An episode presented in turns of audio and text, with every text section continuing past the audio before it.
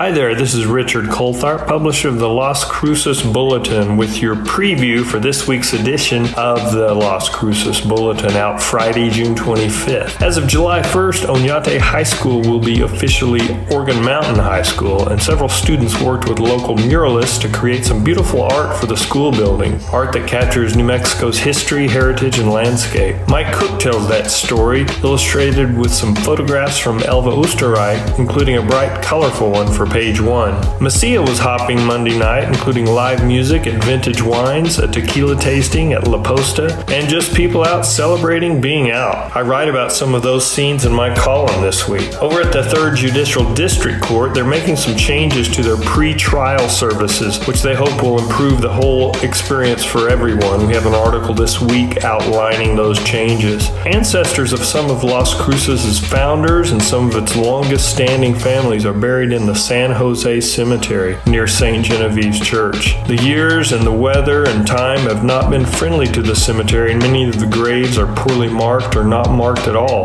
The Doña Ana County Genealogical Society and several volunteers are in a project to map the graves and, in some cases, restore them. It's definitely a labor of love, and we tell that story this week in the Bulletin. The Rio Grande Theater is coming back alive with live theater as well as movies starting in July. The Blank Conversations Theater Company has has a couple of productions in July, and the first movie will be July 24th, Doctor Strangelove. Josh Grider, a Las Cruces guy who's making a national name for himself on the country music scene, comes back home for a July 2nd concert at Lyle's Farms. There will be food vendors, crafts, and Spotted Dog Brewery on location. Should be a great event for all as we head into the 4th of July weekend. Also, the Museum of Nature and Science downtown is opening back up in July, and of course, the whole state uh, is going to be open as of July 1st, according to our governor. On the business section, Mike Cook uh, takes a look at several restaurants. Uh, we know restaurants took a hit during the pandemic, but the additional hidden hit for them